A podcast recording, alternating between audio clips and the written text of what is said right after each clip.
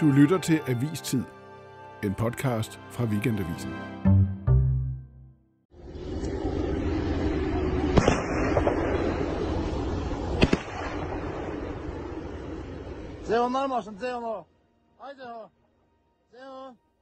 Velkommen til dig, Anna Libak, Tak. Weekendavisens udlandsredaktør.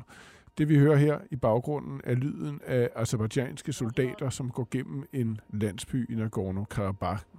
Og den konflikt, ja, den, udover at være eksploderet lige nu her, så har den simret lige siden slutningen af 80'erne. Det er noget af de færreste virkelig har sat sig for at forstå, men det bliver man altså nødt til at gøre nu. Den har taget en historisk drejning, konflikten, og den truer med at få store konsekvenser. Hvis du kort skal forklare, Anna, hvad der er på spil, hvad så?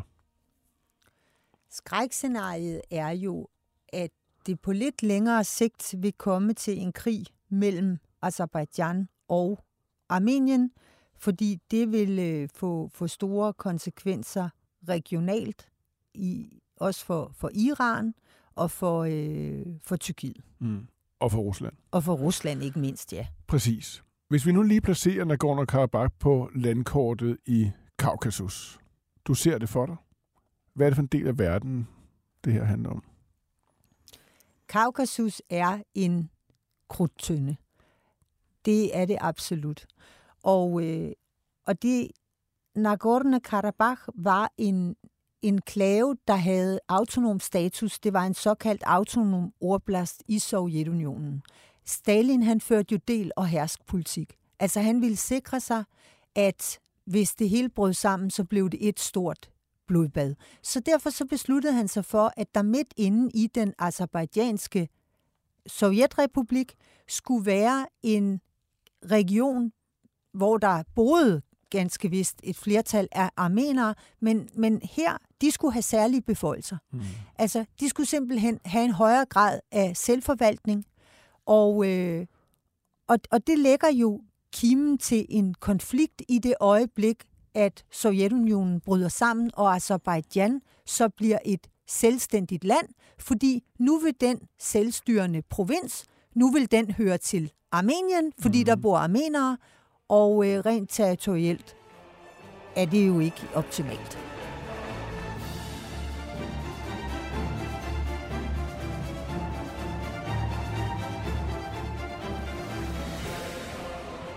Det, det er resterne af den sovjetiske politik i Kaukasus, vi ser nu, konsekvenserne af den. Og det er jo, at øh, 120.000 armeniere bor, eller boede, for en stor del af dem har taget benene på nakken øh, i Nagorno-Karabakh prøv først at fortælle, hvorfor det så nu sker det, der gør. Altså, hvorfor eksploderer det her lige nu, som du ser det?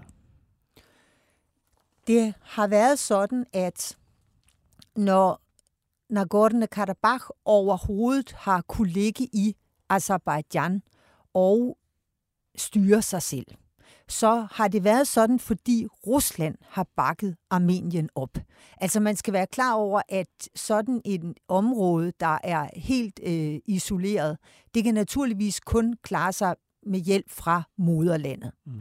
Og det har været Rusland, der har stået bag øh, Armenien, og det har været altså klart for alle. Blandt andet så har Rusland jo lavet øh, et svar på, på NATO, mm. øh, CSTO, og der er Armenien et medlem, men det er Azerbaijan ikke. Kan man, kan man sige, at Rusland også med Putin har videreført den del af herrspolitik, som blev oprettet allerede tidligt i det 20. århundrede? Man kan sige, ja, dem, der har haft sådan nogle autonome ordblaster, det ser vi også i Georgien, mm. for eksempel øh, i forhold til Abkhazien og, øh, og Sydossetien, hvor Rusland, øh, nu har, har Rusland jo taget kontrollen med de øh, provinser. Men tidligere, før krigen i 2008, der brugte de jo også øh, de provinser til at holde øh, Georgien i skak. Og på samme måde har de holdt Azerbaijan i skak. I skak.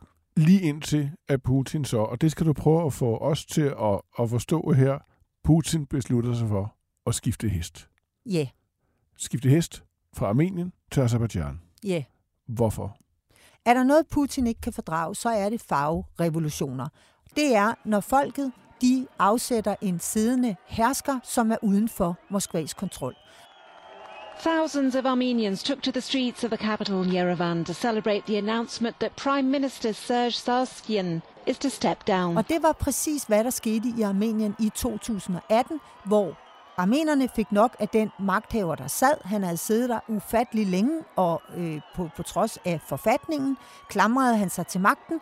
De afsatte ham. I spidsen for det oprør stod den nuværende premierminister, Nicole Pashinyan. Og øh, han bliver så simpelthen valgt efter, at, øh, at den siddende er væltet. Og det brød Putin sig ikke om, for det var ikke en mand, han stod bag. Derfor blev han fra starten stemplet som pro-vestlig. Så det her misforhold mellem Putin og den siddende armenske premierminister går tilbage til 2018? Det går tilbage til 2018, hvor han bliver valgt, ja, af folket ved et ægte demokratisk valg. Og skifter retning i forhold til, hvor han kigger hen. Han det gør han faktisk ikke. Det gør han faktisk ikke på grund af Nagorno-Karabakh.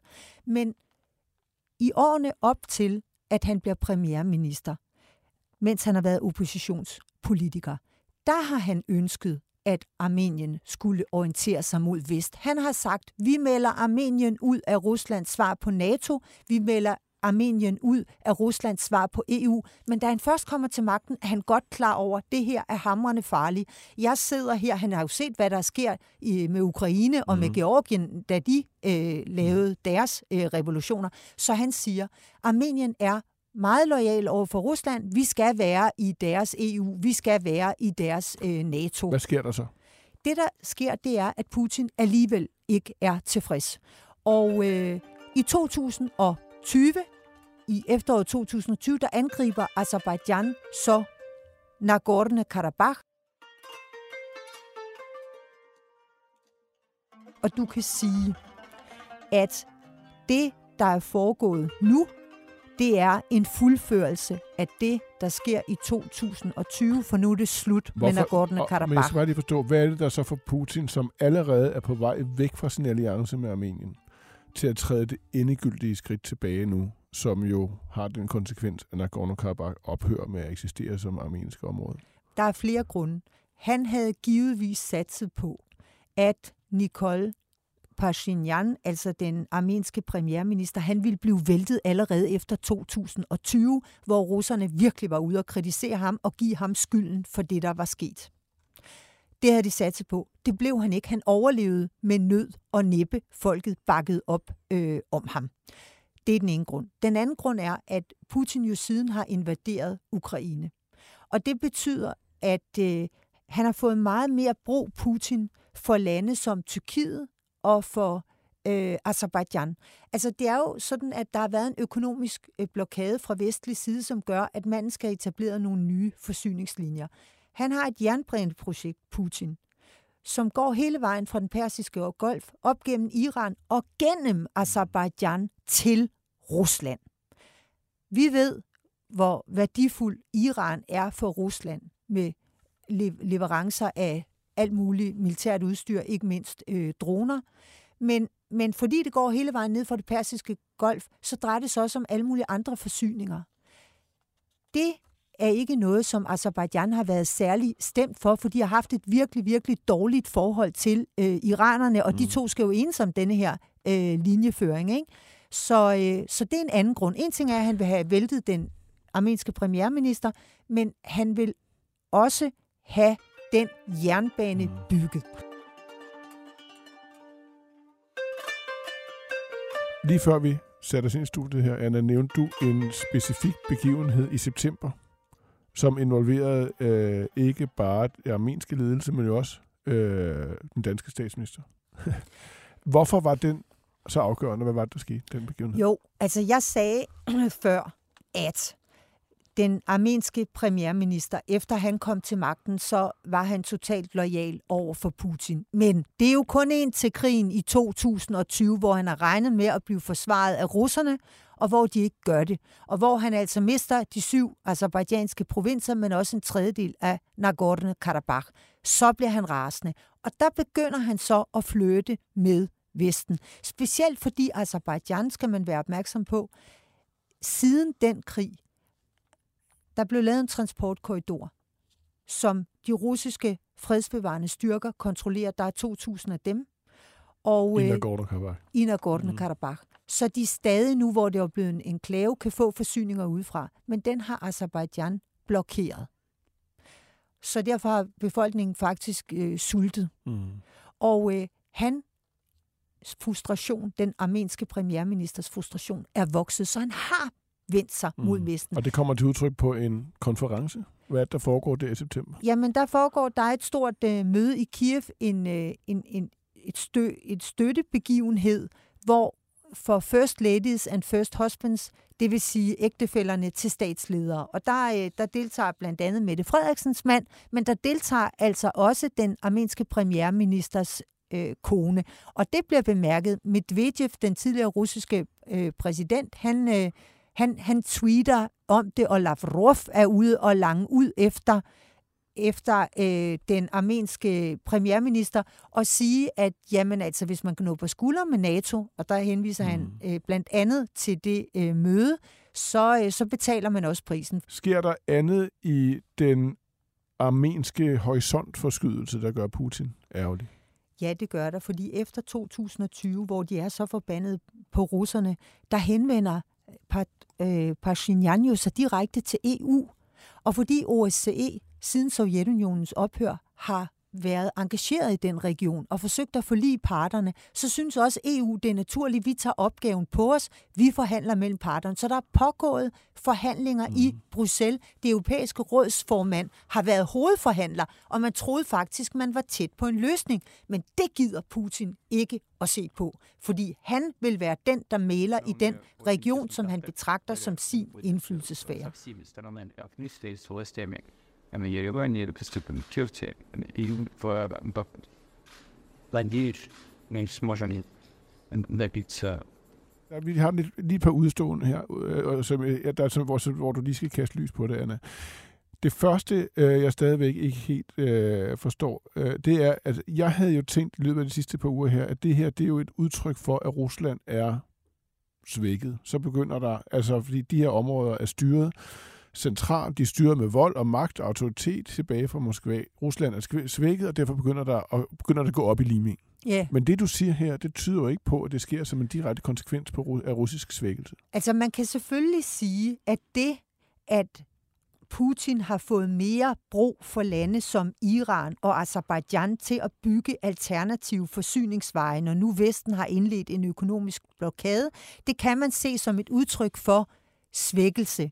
Men det vil jeg, synes jeg alligevel vil være misvisende, fordi at når Azerbaijan tager de syv provinser, og når de tager en tredjedel af Nagorno øh, og så de efterlades med en transportkorridor til Armenien, som er kontrolleret af Rusland og Azerbaijan, ja, så vil jeg nok sige, at det afgørende allerede sker i 2020, og der er Putin altså ikke gået ind i mm. Ukraine endnu. Så jeg vil snarere sige, at det er et strategisk træk fra hans side, at han så at sige forærer øh, Azerbaijan hele Nagorno øh, Karabakh til gengæld for, at han kan regne med deres, øh, deres, deres støtte. støtte. Ja. ja.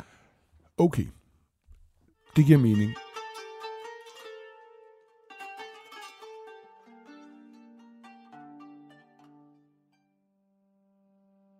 Gançume mariyari yar boyut det sidste, jeg ved ikke om det er det sidste, men det næste, Anna, som som jeg og sikkert også mange andre har set som en prisme i denne konflikt, det er selvfølgelig det religiøse. Altså Rusland har støttet Armenien, to kristne øh, nationstater. Tyrkiet har støttet Azerbaijan, to muslimske stater. Kan man sige, at det, der sker nu, nu det er, at det geopolitiske trumfer det religiøse? Det kan man roligt sige, fordi at Putin har jo opkastet sig som kristenhedens forsvar. Og derfor ser det ærligt talt ikke godt ud, at han lader Azerbaijan, et overvejende shia-muslimsk øh, land, erobre en lille kristen enklave. Det ser ikke godt ud. Men hans, er der en ting, der, der, der trumfer øh, hans beskyttergen over for kristendommen, øh, så, så er det, øh, at de ledere, der øh, er i nabolandene, mm. at han ikke kontrollerer dem. Så det har han simpelthen vil, vil sætte en, øh, en stopper for. Du sagde i starten af programmet, Anna, at øh, den egentlige risiko er, at konflikten nu eskalerer til en øh, krig, rigtig krig mellem Armenien og Azerbaijan. Det vil være voldsomt. Du siger, at Kaukasus i forvejen er en krudtønde. Hvad er sandsynligheden for, at det vil ske? Jamen, den er forholdsvis høj, vil jeg sige. Og det skyldes, det er ikke en krig om Nagorno-Karabakh. Altså, efter 2020, der laver man jo en, øh, en aftale, hvor man siger, der bliver lavet en transportkorridor mellem Nagorno-Karabakh og Armenien. Men så siger Azerbaijan, og det kommer med i dokumentet, at hvis der skal laves en transportkorridor der, så skal der også laves en transportkorridor tværs hen over Armenien til den eksklave, mm. altså det område, vi har liggende på den anden side af Armenien, Nakhchivan-provinsen.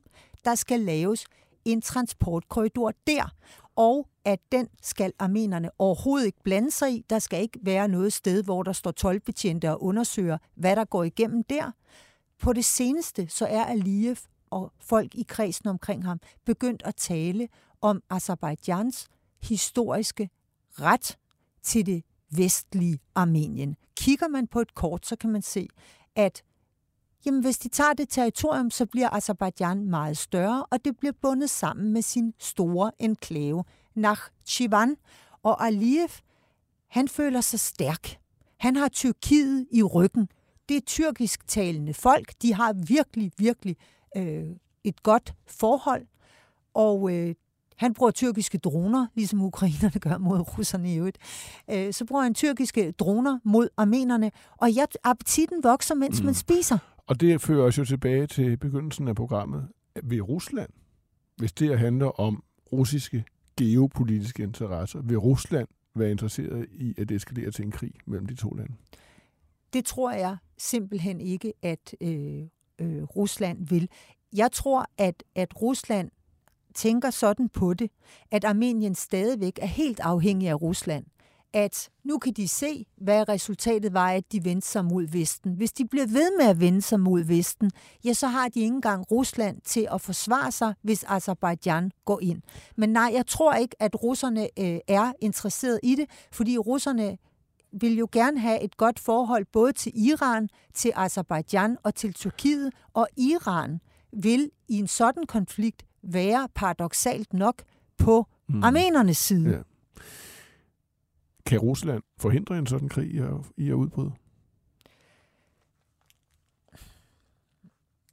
Det tror jeg godt, det kan, ja. Kan man i virkeligheden argumentere for, at den her historie nu her viser, at det er geopolitikken, der er kommet tilbage, og selvfølgelig viser den sig aller, aller, allermest åbent for os alle sammen i Kaukasus. Hvor ellers?